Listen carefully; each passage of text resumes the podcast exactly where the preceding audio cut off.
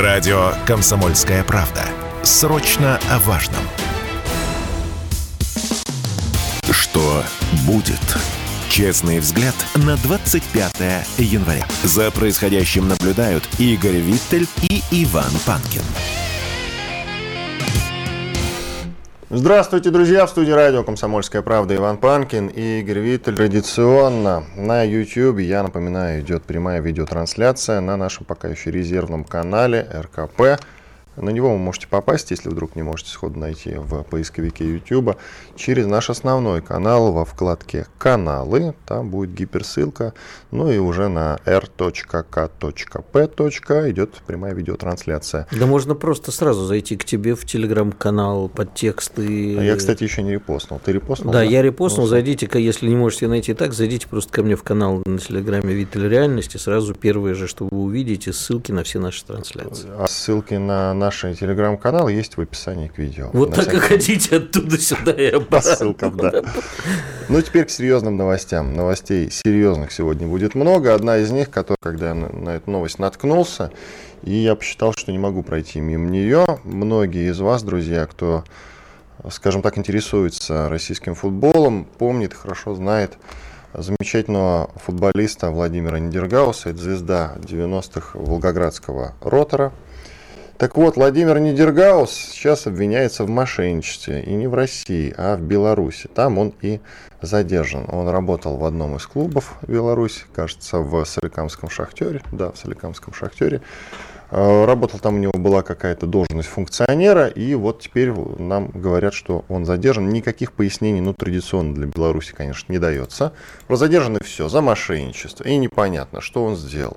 Я, как человек, который немножечко пересекался с Владимиром Нидергаусом, вот иногда есть такое ощущение, конечно, впечатление обманчивое, особенно если смотреть на людей и думать, что если они хорошо выглядят и вежливо улыбаются, то значит это сразу хороший человек. Вот это впечатление, как правило, обманчиво, да? Потому что, как мы знаем из замечательного советского фильма «Джентльмены удачи», ну, продолжишь фразу? Нет. Ну как же так? Ну, то, как что я, какую именно ты имеешь в виду? Лучшее оружие вора. А, слушай, я, честно говоря, не помню. Вот, слушай, позор на мои, хотел сказать, седины, на лысины мои. Позор. Слушай, да. Ну с Нидергаусом там... Вежливость лучше оружие. Я могу, я немножечко только еще скажу, что... И вот, смотрите, у нас, понятное дело, идет специальная военная операция, в контексте которой нам Беларусь очень нужна, Беларусь очень важна. Мы это, конечно, понимаем все, и Беларусь оказывает нам неоценимую помощь. Но мы в равной степени и Беларуси оказывали неоценимую помощь, и именно слово «неоценимое» здесь подходит что лучше оказывали? Всего. Что значит «оказывали»? Мы оказываем? Оказываем, да, конечно. Неоценимую помощь, потому что эту помощь можно перевести только в огромные деньги, цифры которых мы не знаем. Ну, в миллиарды долларов. Даже вот, видишь, ты просто можешь абстрактно сказать, миллиард долларов. Нет, ну, какие слушай, суммы мы не знаем. Я так могу вот посчитать хотя бы белорусскую АЭС, которую мы построили, вот, и сколько она в обслуживании и так далее. И задержан гражданин России, ну, прославленный футболист, который, я на секундочку, Манчестер Юнайтед клал. Вообще-то они пересекались, Волгоградский Ротор и Манчестер Юнайтед. Нет.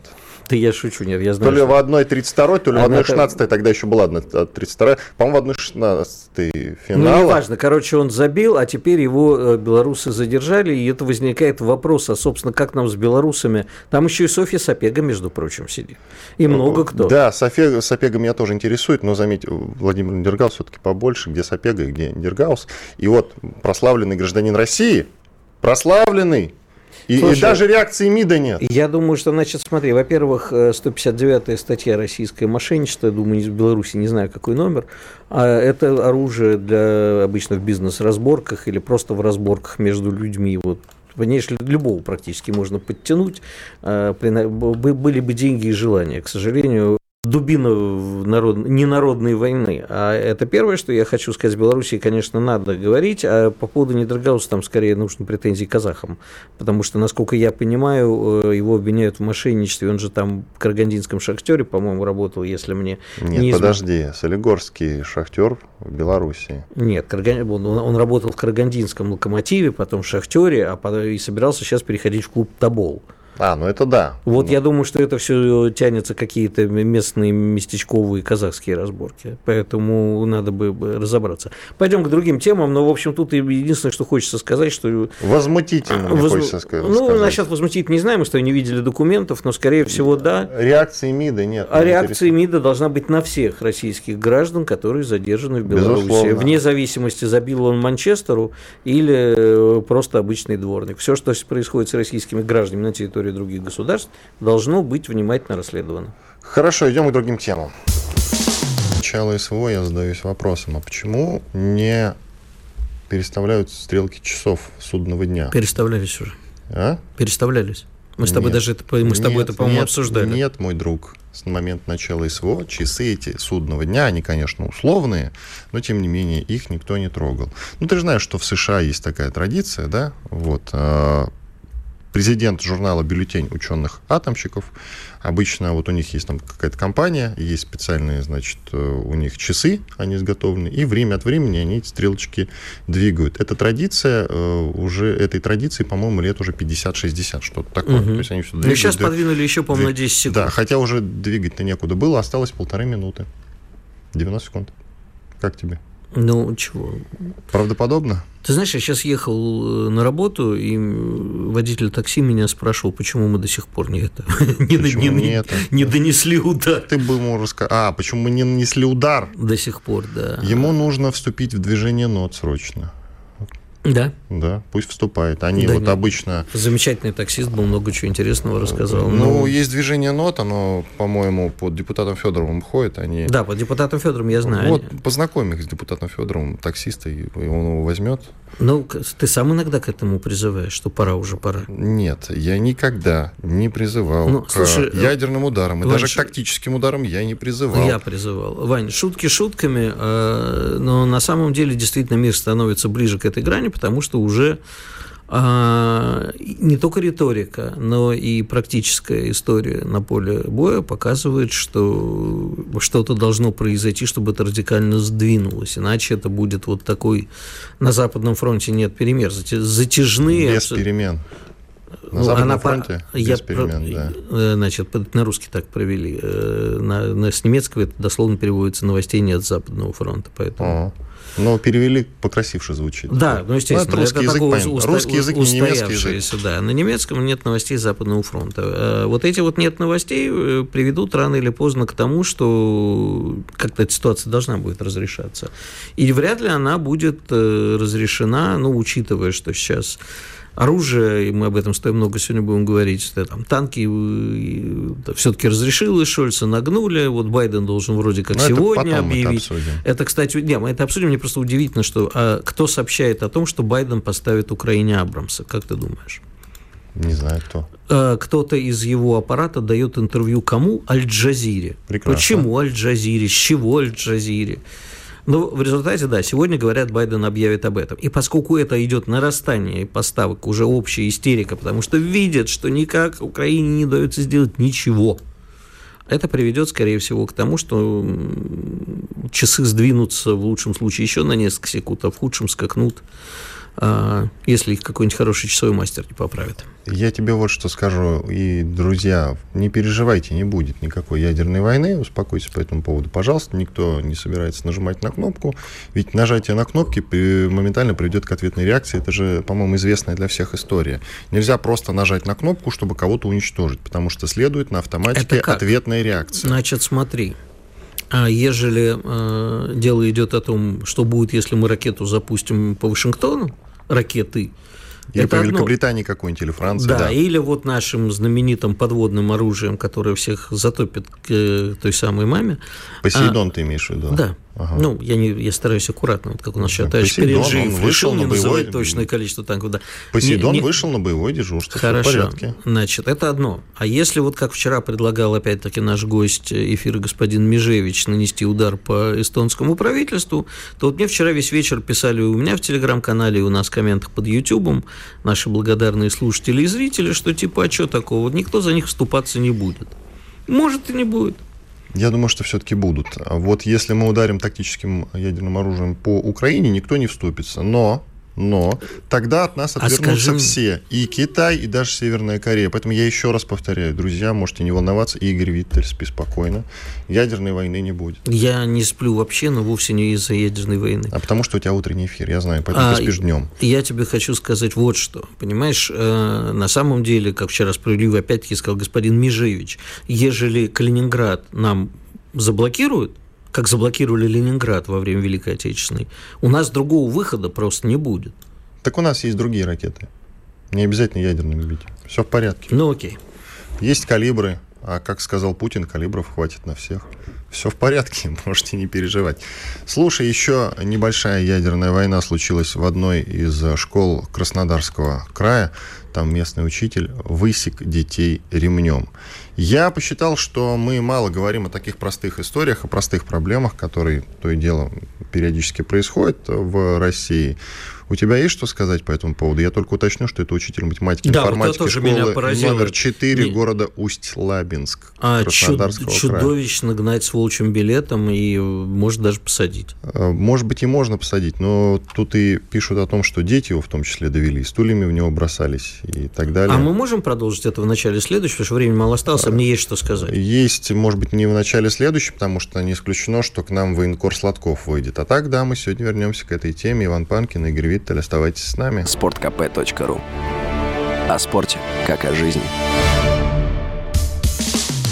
Что будет?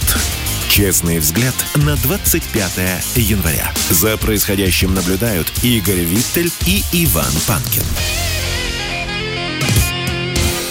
Иван Панкин, Игорь Виттель, мы продолжаем. И мужчина-учитель, я имею в виду, который в одной школе Краснодарского края высек детей ремнем, уволили уже из учебного заведения. И ты хотел по этому поводу что-то сказать. Надо учитывать, что учителя тоже довели, кстати говоря. Я успел сказать про то, что за такое, конечно, надо наказывать, и я могу привести примеры собственной жизни, сейчас расскажу.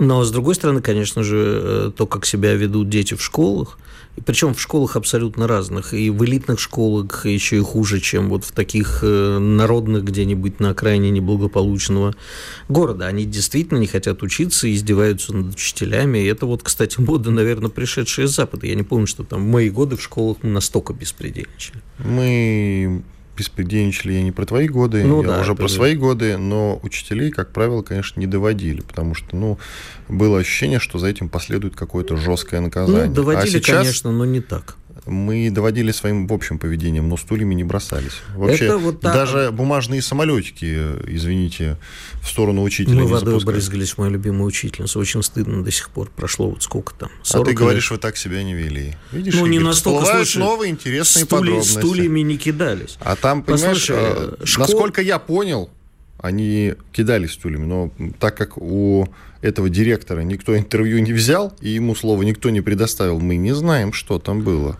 за дверями кабинета. Школа – это вообще зачастую ад, вне зависимости от того, хорошая, плохая, беспредельничает там или нет. Это очень страшно, на самом деле, потому что дети зачастую не рассказывают родителям, как их унижают в школе, как у них не получаются отношения с другими учениками. Естественно, те, кто унижает, не рассказывает своим ничего. Ты знаешь, у меня две вещи могу рассказать. У меня была такой даже не со школы, а средний мой сын, еще учась давно в детском саду, вдруг приходит с фингалом под глазом. Я из детского сада, из платного, вроде нормального. И я говорю, что случилось? Он сначала не хотел рассказывать, потом выяснил, что у них там преподают карате. И вот в детском саду? Да. Какой интересный детский сад. И учитель ему дал это самое по морде. Учитель. Да. Учитель потом рассказывал, что преподаватель карате, что он типа щелбан ему хотел дать, а он вернулся. И вообще, это говорит, я им всем даю щелбаны. В результате дело закончилось тем, что мне пришлось немножко разбираться с подольской братвой, выходцем из которой был учитель. Там выяснилось, что он служил еще в Чечне, и у него он контужен, и все вот это. Долго мы разговаривали. Контуженному разрешили работать с детьми. Да. И более того, стрелка состоялась на территории детского сада. Это было очень смешно. Я бы даже сказал, эпично. Эпично. Это первое. Второе, вот по поводу того, как в школе. Понимаешь, вот ты вот учился в школе, тебя вряд ли обижали с твоим двухметровым ростом. Там, сколько у тебя? Извини, я не родился двухметровым. Все равно ты был крупным там и хулиганом наверняка сам был. Там, где друг мой я учился. Были рыбы и покрупнее меня. Да? Ну, хорошо. А я вот был мелким, поэтому у меня были конфликты с учениками. И, конечно же, я знаю других людей, для которых это была огромная трагедия, когда их так вот в школе доставали. Поэтому я тебе хочу сказать только то, что надо вообще со школой, как с институтом образовательным, надо очень сильно разбираться. У нас не хватает очень много чего. Я подытожу. Мне одни, значит, ну, семья, учителя, они оба рассказывали, муж и жена, что сейчас у учителей в школах нет никаких прав, на самом деле, абсолютно, никакого авторитета, даже перед родителями. Вот даже в те времена, когда я учился, не говоря про твои, был у учителей большой авторитет все-таки. И родители с учителями и с их мнением считались. А сейчас, как мне рассказали мои друзья, что родитель главнее преподавателя. Родитель приходит и ставит условия учителю. И директору в том числе. Я тебе еще раз говорю, вообще вся система образования, к сожалению, у нас в стране, зачастую скопированная с западной, это одна большая катастрофа, с этим надо разбираться, потому что и все эти новомодные тенденции, вот я сначала... От тенденции мы уходим, все, можно по этому поводу расслабиться и успокоиться. Больше никаких тенденций, тем более западных, теперь только, сам знаешь, какие, восточные, азиатские... Я промолчу. Хорошие тенденции. Ты сегодня, ты сегодня провока. Давай еще обсудим уроки закона Божьего и изучение всех религий где-нибудь в первом классе. Мы уже это обсуждали, кстати. Ну, ты что, не помнишь? Можно и углубиться. Изучение Корана в школе тема. И Библии в школе. Это что прекрасно. Что у нас там следующее-то? Следующее, это прекрасно. Это прекрасно. Тут целый набор замечательных новостей от моих любимых депутатов Госдумы. Слушай, с какой начать, даже не знаю. Ну, давай начнем с простенького, что называется. В Госдуме предлагают обязать владельцев авто бронировать дату и время пересечения границы России. Начнем с этого.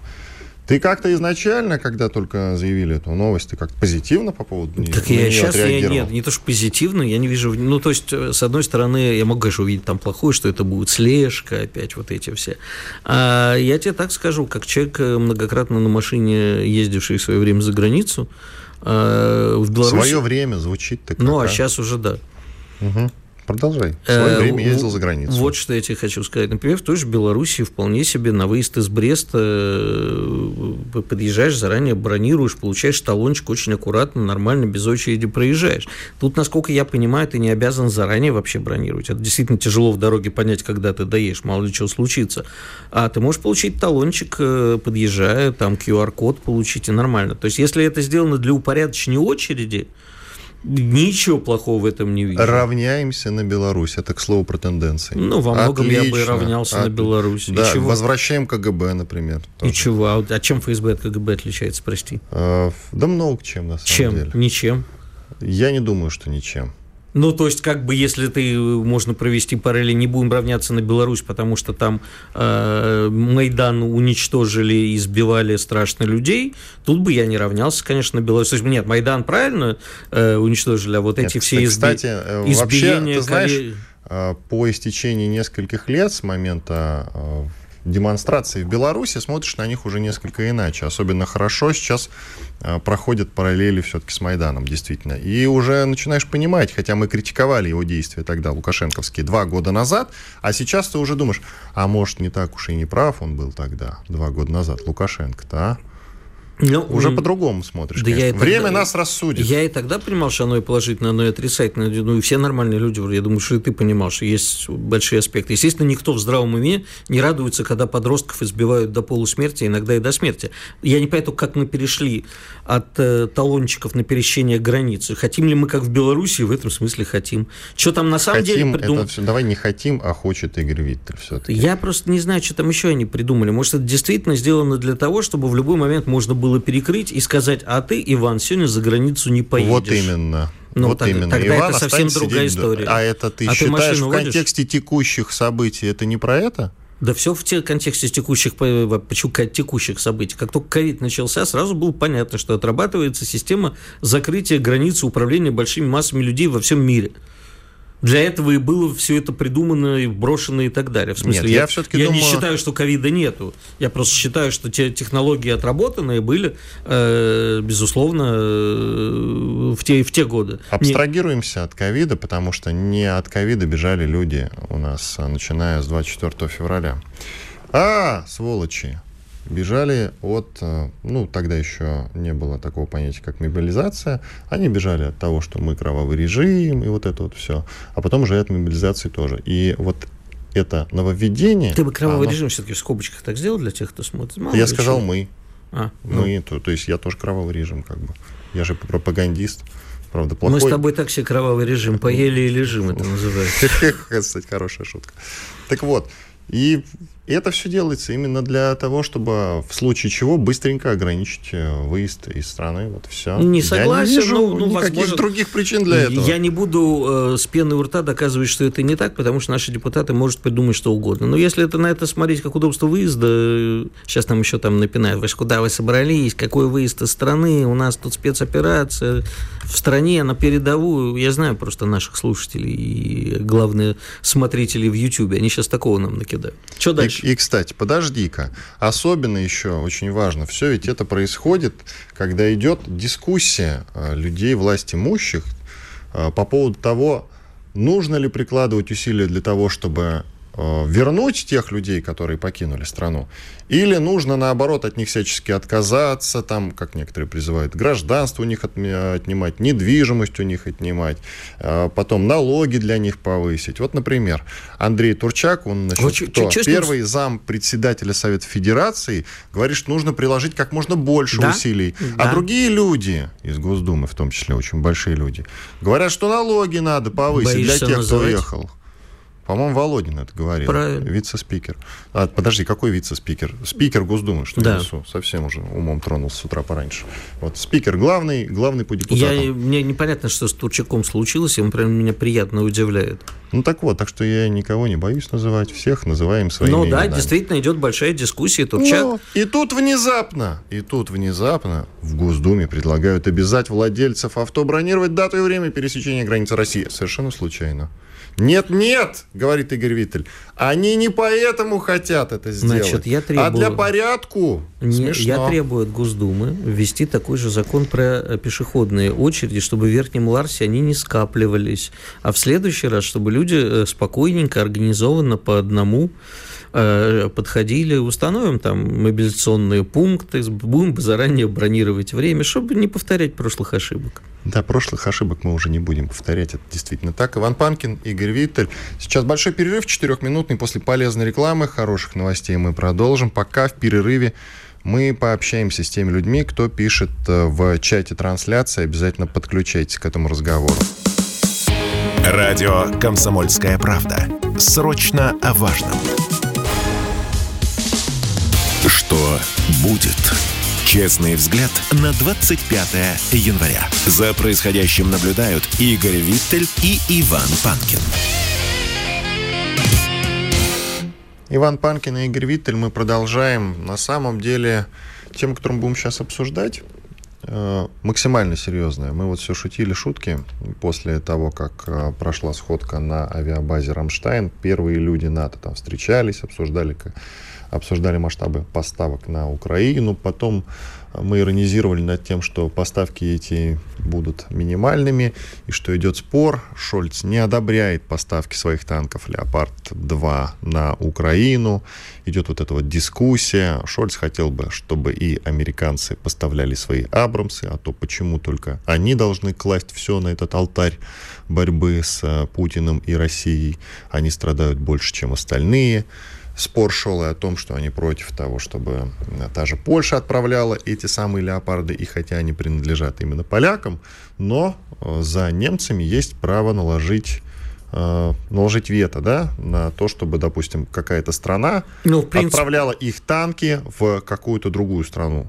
В общем, потому что если танки продаются, то продаются только для защиты. То есть немцы могли наложить вето, а поляки наложили на вето немцев и сказали, что будут поставлять и так. Очень неплохо. Итак, Шпигель пишет о том, что Олаф Шольц одобрил эти самые поставки. Мы с тобой то ли вчера, то ли позавчера... Я сказал вчера, что Шольца нагнут. Да, я подтвердил твои слова. В этом смысле мы с тобой были солидарны, что он сломается. И он сломался. Итак, Александр Лапин, проректор по международным вопросам Московской международной академии, кандидат политических наук, подключается к нашему разговору. Здравствуйте. Доброе утро. Здравствуйте, Александр. Скажите, пожалуйста, а чего произошло за день? Во-первых, сначала, почему Шольц вдруг проявил такую своенравность и сказал, нет, мы не готовы, а за день сломался. А его, как в советское время, знаете, взяли на каком-то компромате, мягко говоря, подсунули ему что-то и пригрозили это все. И что такое американцы сказали Шольцу, что после этого немедленно поменял свое мнение? Здесь нужно начать с того, и, в принципе, об этом и наш президент неоднократно говорил, что все-таки Федеративная Республика Германия – это не совсем суверенное государство, потому что несколько десятков тысяч американских и британских солдат все еще находятся на территории ФРГ, и на территории ФРГ еще базируется Рамштайн оружие. Тот же, да, и ядерное не оружие. Не только Рамштайн, да. В частности и Рамштайн. И в частности на территории Германии вот эти военные зоны, которые выделены под нужды американцев и британцев, на них не распространяется германское законодательство. И кроме прочего, по некоторым данным, несколько, опять же, десятков тысяч, значит, американских агентов на территории ФРГ с правом носить огнестрельное оружие. Поэтому многие немецкие политики, они действительно боятся высказывать открыто свое мнение, за исключением, может быть, только некоторых политиков партии «Альтернатива для Германии». Ну и, опять же, давайте вспомним историю при Меркель, когда были вскрыты факты прослушки высших должностных лиц Германии. И как-то это, опять же, все было убрано под ковер. Ну и в данной ситуации мы также лицезреем ситуацию, когда определенные представители, конечно, германской элиты, в частности бизнеса, они тоже давят на Шольца, чтобы он сохранил лицо при данной ситуации, чтобы Германия выступала как некий арбитр между сторонами. Потому что немецкий бизнес понимает, что рано или поздно конфликт закончится, ему придется возвращаться на российский рынок только уже, скажем так, на других условиях. Да, естественно. Ну и, судя по всему, у американцев нашлись веские аргументы, которые они привели Шольцу, что он в последний момент изменил свое решение. Ну и чтобы сохранить лицо, вот буквально сегодня утром увидел информацию, Байден объявит сегодня... Да, о поставках Абрамсов. О поставках. То есть немцы типа сохранят лицо. Подождите, что американцы, Александр, первые поставят Абрамсы, а потом уже немцы поставят Леопарды. Это все понятно, то, что и ФРГ не совсем суверенная страна. Это все прекрасно. Но что такое могли сказать Шольцу, на ваш взгляд, что он так за один день поменял? Он же все это прекрасно понимал и до того. Он же прекрасно знал, на что шел. Либо принять действительно тогда надо как аксиому, что он действительно какая-то ливерная колбаса и ничего не соображает. Либо все-таки недооценивать противника, сказать, что да, все-таки руководитель крупнейшей европейской державы должен соображать, что он делает, и значит знал, на что идет. Здесь я полностью с вами согласен. Конечно, я думаю, здесь все шаги были просчитаны тем же самым Шольцем, и в частности то, что в итоге придется встать на линию американцев. Но здесь у них, это опять же определенная игра, и она связана уже с внутриполитической конфигурацией. Если те же самые партнеры по коалиции правящие, те же зеленые или свободные демократы, они открыто всегда высказывались в поддержку поставок, в том числе тяжелого вооружения, с первых же дней специальной военной операции, то социал-демократы, которых и представляет Шольц, они всегда, скажем так, пытались сохранить определенный, не то что нейтралитет, но некую видимость объективности и некую видимость самостоятельности. Безусловно, в итоге им пришлось встать на курс Байдена и Демпартии США, и тех, кто стоит за ними. Но чтобы сохранить лицо перед избирателями, а рейтинги социал-демократов, они, по последним подсчетам, они падают, здесь хотя бы хоть как-то чуть-чуть побрыкаться им пришлось. А может, нам помочь альтернативе для Германии и прочим правом прийти к власти в Германии? Нас же обвиняют все время в том, что мы... А как ты это сделаешь? Я, может быть, и никак, а вот государство наше... Ну, нас же обвиняют все время в том, что мы там помогли, сям помогли. Вон в Америке президента в свое время избрали. Вот ты все считаешь, что это последний прецедент. В выборы в Германии мы точно вмешаться не сможем. Что касается альтернативы для Германии, ну, естественно, это единственная партия в Бундестаге, которая открыто выступает против поставок оружия, открыто выступает против антироссийских санкций, открыто поднимает вопрос расследования загадочных взрывов линии Северного потока. И открыто сейчас поднимает, это на самом деле на знамена, некогда лозунг партии «Зеленых» за мир в Европе. И чтобы Германия стала переговорщиком, скажем так, некой платформой и площадкой для переговоров. И, опять же, не вся партия, но верхушка и многие представители и руководство земель, они открыто высказываются за мир с Россией, с русскими, и это ежедневно. И они, скажем так, чуть ли не через соцсети взывают к нашему руководству, что не превращайте, пожалуйста, в итоге Германию в поле битвы, потому что, естественно, у немцев, у большинства, у них все еще травма, хоть многие и зазомбированы американской пропагандой, в первую очередь в Западной Германии, но большинство все еще помнит, чем все закончилось, когда немецкие танки были на территории Украины. И вот буквально недавно мы слышали выступление депутата «Альтернативы для Германии» Быстрона, который это сказал, что вам стоит неоднократно, уважаемые депутаты от «Зеленых» и от социал-демократов, смотреть на Т-34, которые стоят в Берлине, чтобы понять, чем заканчиваются, скажем так, поставки немецкого вооружения против русских. Александр, расскажите, пожалуйста, в результате всего этого сейчас вырисовываются новые контуры Европы, где, в общем-то, Польша пытается занять какое-то место, играя против нас и против Германии, а германская промышленность частично разрушена, кто-то переезжает в Америку, кто-то в другие страны. То есть Германия теряет свой вес. Как вы видите новый расклад сил в Европе? Ну, здесь вопрос, конечно, такой, что как бы Польша не пыталась на себя натянуть одеяло некоего регионального, очень серьезного игрока, конечно, это в экономическом плане это карлик.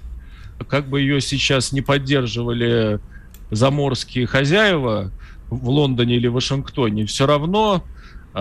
Польша это не Германия. Хоть Германию со всех сторон пытаются ослабить. И, кстати, буквально недавно слушал выступление Бьорна Хёке, это руководитель, значит, «Альтернативы для Германии» в земле Тюрингии. Он сказал, что, кроме всего прочего, цель конфликта на Украине – это ослабить Германию. И не просто ослабить Германию, а уничтожить ее. Ну, правильно, это и одна из первых целей. Плане, да, и в политическом, и в военном, и прочим, прочим, и прочим. Квалифицированные кадры уезжают из страны. Ну, что касается все-таки будущего и будущей конфигурации, все будет зависеть от специальной военной операции. Если она будет успешная, и я очень надеюсь, я уверен, что мы победим, но чем раньше это произойдет, тем быстрее произойдут и определенные трансформации в той же Германии. А если Германия будет достаточно суверенная, то суверенная Россия и суверенная Германия смогут построить нормальные, скажем так, порядок на евразийском континенте. Давайте сделаем перерыв. Порядок мы построим вместе, если, конечно, нам дадут. Иван Панкин, Игорь Виттель, Александр Лапин, проректор по международным вопросам Московской международной академии. Сделаем двухминутный перерыв. Радио «Комсомольская правда». Мы быстрее телеграм-каналов. Что будет? «Честный взгляд» на 25 января. За происходящим наблюдают Игорь Виттель и Иван Панкин. Иван Панкин, Игорь Виттель и Александр Лапин, проректор по международным вопросам Московской международной академии. Мы глобально говорим о Германии. Я напомню, что Шольц дал добро, пока это не официальная информация, но я подозреваю, что ждать недолго осталось именно до официального заявления Шольца о том, что вторые «Леопарды», танки я имею в виду, отправляются таки на Украину воевать с Россией. И вместе с ними туда отправляются американские «Абрамсы». Но это было такое взаимовыгодное решение, что называется, между двумя странами. Изначально-то ведь камнем преткновения как раз и был тот момент, что американцы свои «Абрамсы» отправлять не хотят, а германцы, значит, должны. Вот одним не нравилось этим, а американцы считали, что вот мы сказали, так отправляйте. Я, знаешь, единственное, что хочу сказать, не страшно. Я знаю, да, сейчас Лапину вопрос, потому что хочу прокомментировать еще, что мне больше всего понравилось пиар-сопровождение этой акции, потому что пока тут пару дней Шольц кочевряжился, то в интернетах этих ваших пошла акция «Поставь леопарда», и все фотографировались с леопардом. Я прямо очень пожалел, что Россия 90-х уже минула, потому что у нас тогда очень любили леопардовая. На самом деле, не так много народу приняло участие в этой акции. Как это подали Deutsche Welle на самом-то деле. Они, ты, кстати, читаешь, наверное, Deutsche Welle? Нет, они иноагенты, а значит, то, что иноагента, нельзя читать. Это плохо, друзья, и не повторяйте за дядями. Плохими, разумеется. Почему все, вопрос эксперта. Враги. Александр, скажите, пожалуйста, раз уж вы сказали, что вот американцы сохранили военные базы и все прочее, их там море, и Фергене суверенно, а мы-то не сохранили, может, поскольку мы начали сейчас пересматривать, это я так в порядке бреда, пересматривать все международные договоренности, и, может, нам и это самое вернуться, вспомнить, что Горбачев незаконно разрешил объединиться двум Германиям, и что у нас там свои интересы. По крайней мере, намекнуть на это немцам, не просто двинуть танки, а слегка намекнуть, что может быть и так. Вы знаете, здесь я позволю с вами не согласиться. Как раз среди тех немцев, которые нас поддерживают, как раз сохраняется вот именно положительный образ, это что русские в том числе способствовали объединению Германии и вывели свои войска. И это огромный бонус, потому что сейчас на американцев сыпется абсолютно обоснованно куча обвинений в том, что они оккупировали страну. И, значит, у них так называемый, скажем так, основной это закон Grundgesetz, это не конституция, собственно, и Германия в том числе и не суверенна в принятии своих решений и во внешней политике, и в культурной политике, и в финансовой политике, и, значит, и прочее, прочее. То есть американцы это все больше и больше это становится негативным таким вот элементом в политическом дискурсе именно, но... То есть мы должны быть антиамерикой в этом вопросе, я правильно понимаю? В данном случае, да. В данном случае это мы должны как раз настаивать на обретении суверенитета Германии. Это будет наш козырь, и за это немцы нас будут очень сильно уважать. Спасибо. Спасибо. Александр Лапин, проректор по международным вопросам Московской международной академии, был с нами на связи. Чуть-чуть по этой теме и еще обсудим другие, разумеется, в этой части. Нас должны уважать за слабость нашу, а не за силу? Вот почему мы все время, да, понимаешь, наша вежливость, с которой я абсолютно согласен. Я тоже на считаю... самом деле, Игорь, довольно общий вопрос, который мы обсуждали 150 раз. Но вот и, конечно, понятно случае... и очевидно, что всегда надо действовать решительно. Силу уважают все. А может, нам выгодно будут после, после того, что как это все закончится, опять отстроить выгодные отношения экономические с Германией. Не на правах младшего партнера, а на правах старшего. И не были. Давай скажем так, мы могли бы поставлять не энергоносители, а уже высокий передел, а не кормить Европу дешевым газом, на который они отстроили свою мощную экономику. Это решительность как раз. Которая, их мощная экономика, в результате не давала развиваться нашей. Понимаешь? своя рубашка всегда должна быть близко. Что значит не давала? Мы же сами продавали по дешевке со скидками. Игорь, ты лучше меня это знаешь. Потому что значит не давали? Они нам мешали, что ли? Потому что худшие враги нашей страны, они... Это мы сами? И мы сами, и те, кто засели, очень многие. Мы прекрасно знаем, кто перехватил власть во время перестройки и в постсоветское время, и кто вот эту политику развивал, продать все подешевле на Запад, набить себе карманы, не думая о развитии страны. Я про другое немножко хочу сказать. Все, что ты перечислил, это все правильно.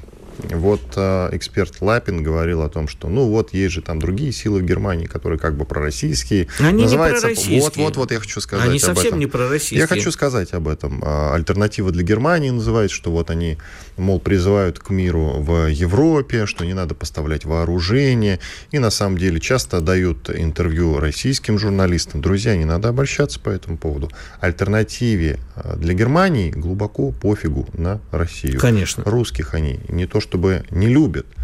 То есть не любят и не любят. Им все равно на Россию абсолютно. Использовать их в качестве ситуативных партнеров все равно можно. Ну, как тебе сказать? Ну, можно рассчитывать на то, что они друзья. Как знаешь, но у нас можем в новостях, не сдержать, как в 30-х было. У нас в новостях часто вылазят какие-то отдельно взятые люди, которые что-то там на Западе говорят, как нам это видится, пророссийское. Там, мол, хватит, пожалуйста, условно какой-то француз, там какой-то заштатный депутат. Это то, о чем кричит все время говорили. И выводят его. Бывший смотрите, депутат. Есть же умные люди в Европе. Бывший депутат. Да. Обычно это отставной козы-барабанщик. Ты сам мне говоришь, зачем ты обесцениваешь вот такие заявления? Да потому что в основном, к сожалению, у нас в качестве пиар-цели... Так нет, я никогда не говорил, что ты обесцениваешь такие заявления. Я про другое говорил. Ты сейчас немножечко перевираешь мои слова, и мы уходим от темы. Давай тему завершим. А тему, да, у нас нет союзники. У России только два союзника, армия и флот. Ну как, Лукашенко...